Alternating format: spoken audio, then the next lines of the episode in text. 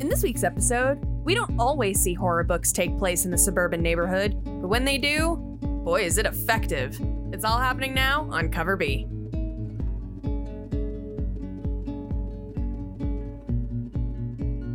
Hey, everybody, welcome back to Cover B.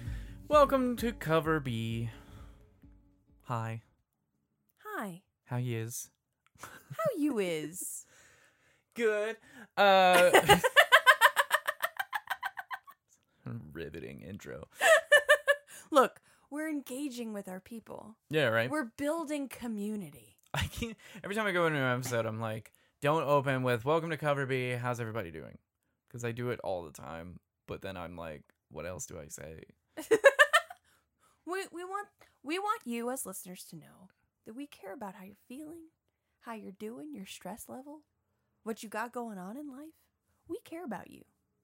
We're Yep. a resource of support and engagement. It's true. Now Oh. let's engage.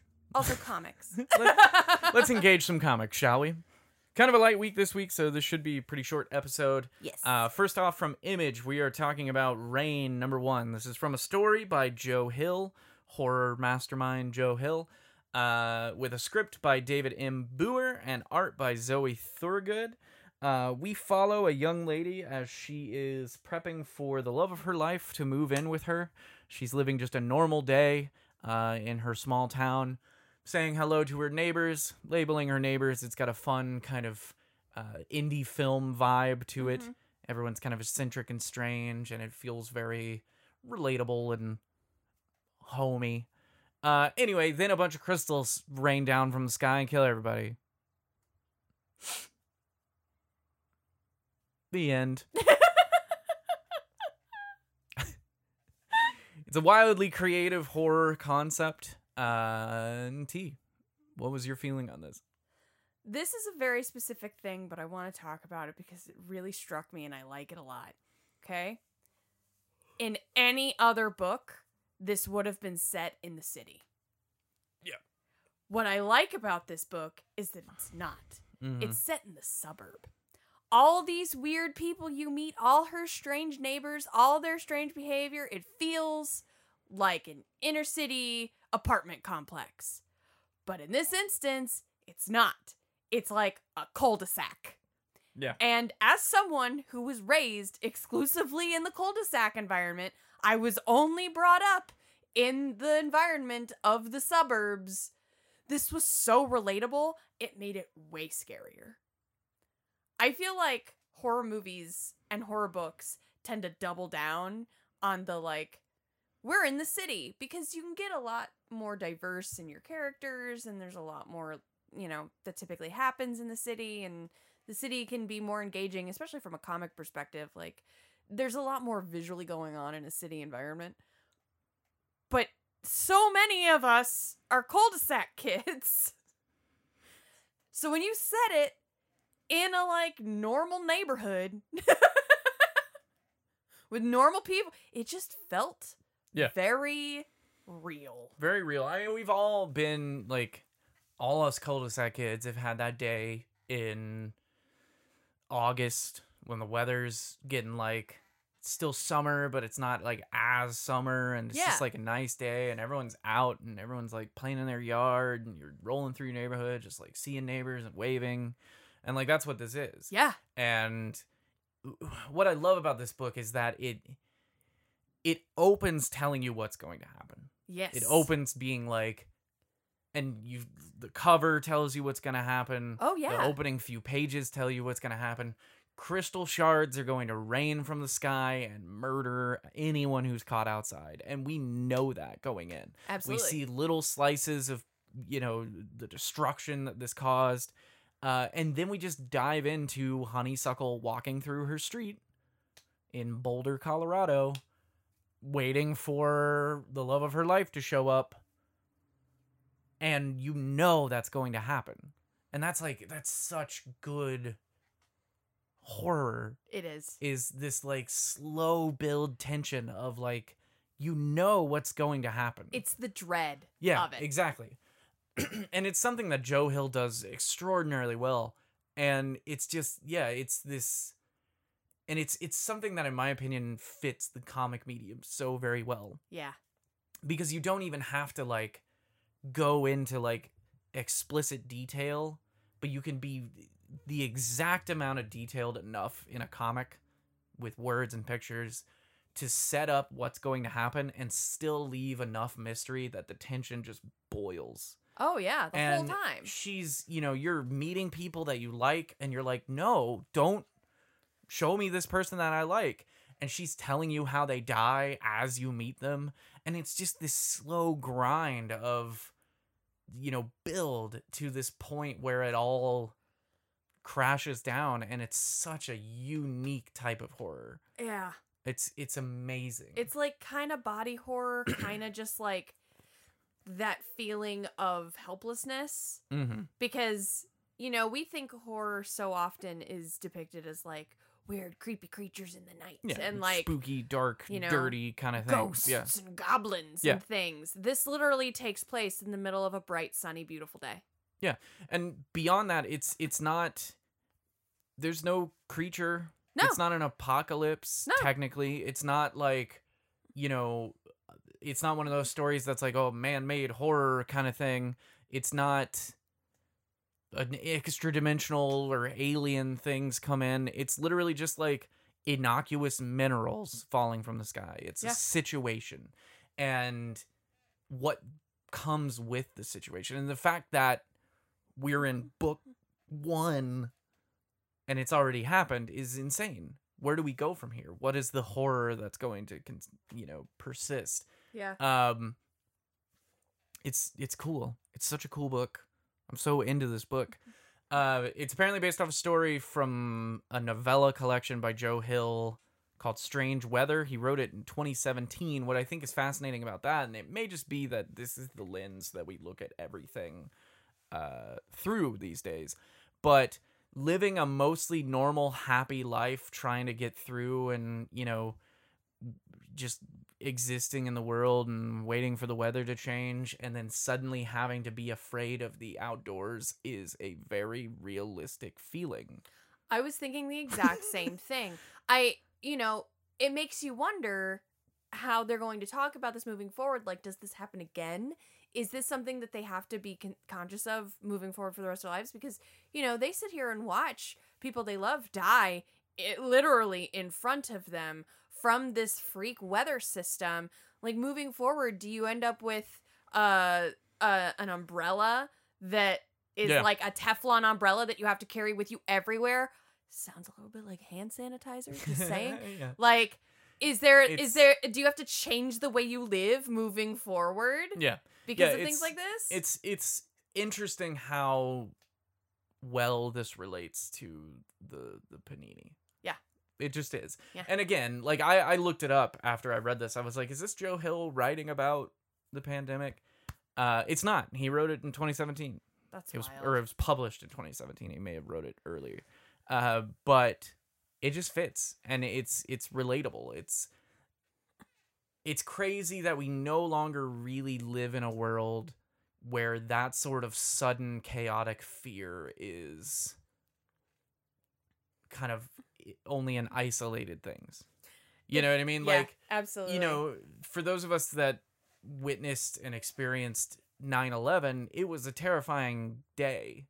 Uh, but it was still kind of isolated. Like the Yeah. the real chaos and the real fear was for those people in New York and braving it and the first responders and things like that. Um you know, I was in Atlanta at the time. I was in Georgia and there was a fear at the school I was going to and apparently in that school district that Atlanta might be another target. So there was a fear that kind of like trickled through. But I've talked to people who live where I live now, down in Florida, and it was just you know they watched it on the news and it was scary, but it never really didn't have that same ripple, yeah. you know. And but the pandemic hit everybody. Yep. And even though it wasn't sudden, it felt mm-hmm. sudden because it got out of hand really fast. And even though we're still in it, the first couple months when things were shutting down, states were shutting down, no one really knew when a vaccine was going to come. No one there was crossed information about, you know, what who's at risk and what sort of Yep. things are, you know, co-mortem. and it was it was terrifying and i don't have to explain that everyone experienced it and so it's it's crazy that we can see a book like this now which is a common book like a you know uh disaster movies and things like that have been Right. around forever and apocalypse comics aren't necessarily a new thing but seeing someone at the onset of it just living going from living a normal life to suddenly everything's changed and will i be ever to able to leave the house ever again like trying to get information trying to figure it out trying to figure out what's next uh is horrib- horridly and sadly relatable nowadays It's it's it's true. And it's interesting too because, you know, one of my favorite memes right now relates directly to this. It's like people watched um Avengers Endgame and they were like how are we supposed to believe that people are just going to go about their lives Yeah. after all these people come in from the blip and and this like huge worldwide catastrophic upheaval of existence how are you just going to go about your lives and then we experience 2020 it's like oh. I get oh I guess that's exactly what you do. yeah. This book's it's crazy good. I, I like this. I was really excited about it when i heard about it. It delivered. The art's wonderful. Zoe Thorogood does a great job. The characters are incredibly relatable which is and just you love them you enjoy them the second you meet them.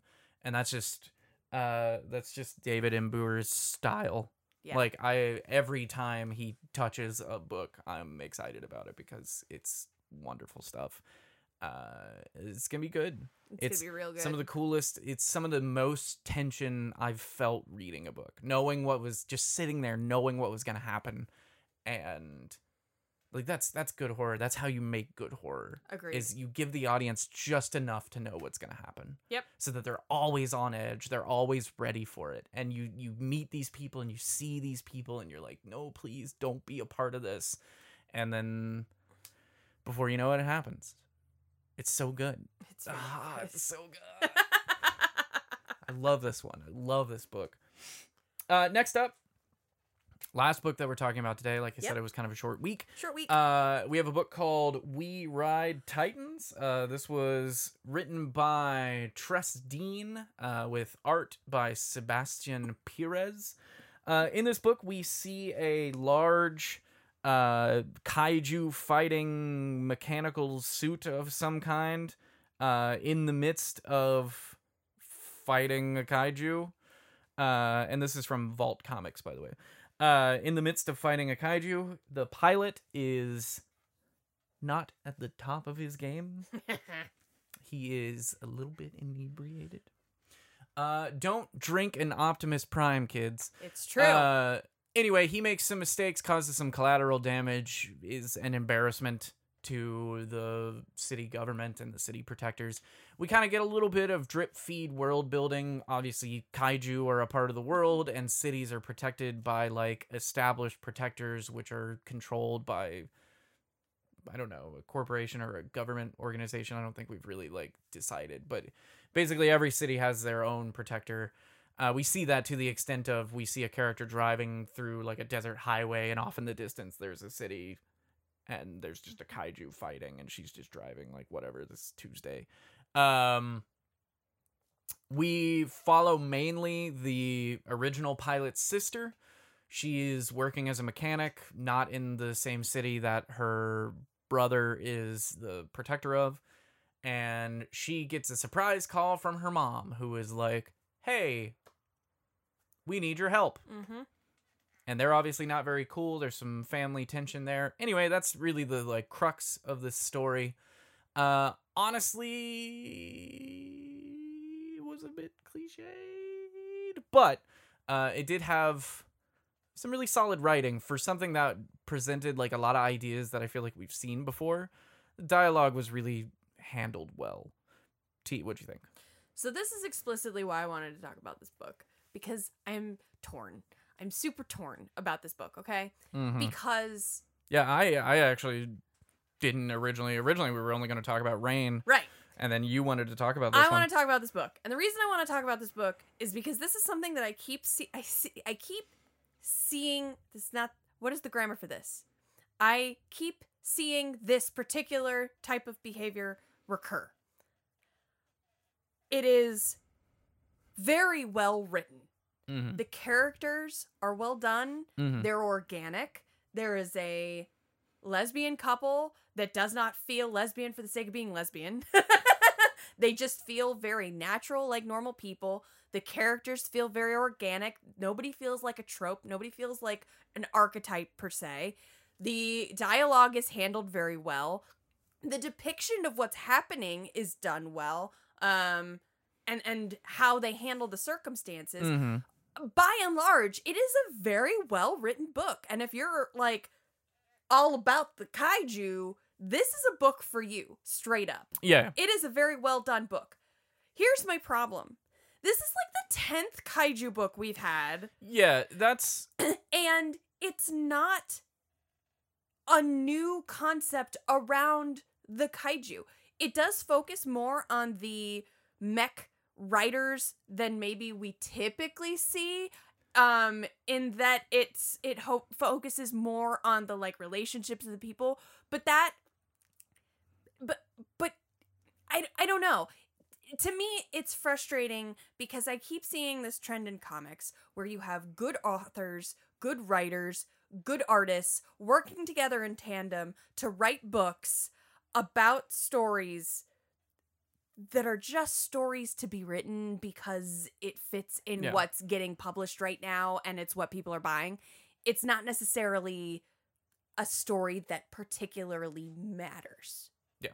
It's not an independent, it's not a, a creative, it's not an organic story. It's sort of a formulaic story being written by really quality people. And I think what bothers me about that is that I feel like there had to have been another story that could have been told by this author, by Yeah. this cre- creator set, that would have been more unique. Yeah. Like I said, I originally wasn't planning on talking about this one. I just thought it was we've seen it before. It's a it's a lot of I've seen this Yeah. kind of energy and I disagree with you about the archetypes. I think honestly every character in here is an archetype. Uh like it's all character types that we've like seen. The the edgy short-haired lesbian who disagrees with her family and never wears sleeves. Seen it. The, you know, high up in the military and or like recognized as the protector of blank guy who's dealing with some stuff and drinks a lot. Seen it. So I, you know, I it it's been done. Like it, every corner of this book has been done. It is done here very well. So again, if you like kaiju books, if you're looking for more kaiju books, if you like Pacific Rim, uh, if you like, you know, various other like giant person and or person in giant mech is a conflicted individual and also fights kaiju type books that are out there and you just are itching for another one here you go. I think kaiju are definitely the hotness right now and i think in a year or so they're gonna replace vampires on my i'm just tired of this uh uh Yeah. spectrum my list of i'm just tired of because vampires have chilled out and kaiju have taken off. And i'm here for it if it's done well. I have read kaiju books that are done well like just the other week we were talking about mega was it called Mhm. and it was just a really beautiful book and had interesting kind of fantasy to it and mythos to it. There's a book we read a long time ago and talked about called Kaiju Score, which was about people doing a heist while a kaiju was in a world where kaiju were regular. Mhm. You know, they were waiting for an evacuation of a predicted kaiju attack and then they were going to do a heist and things go wrong.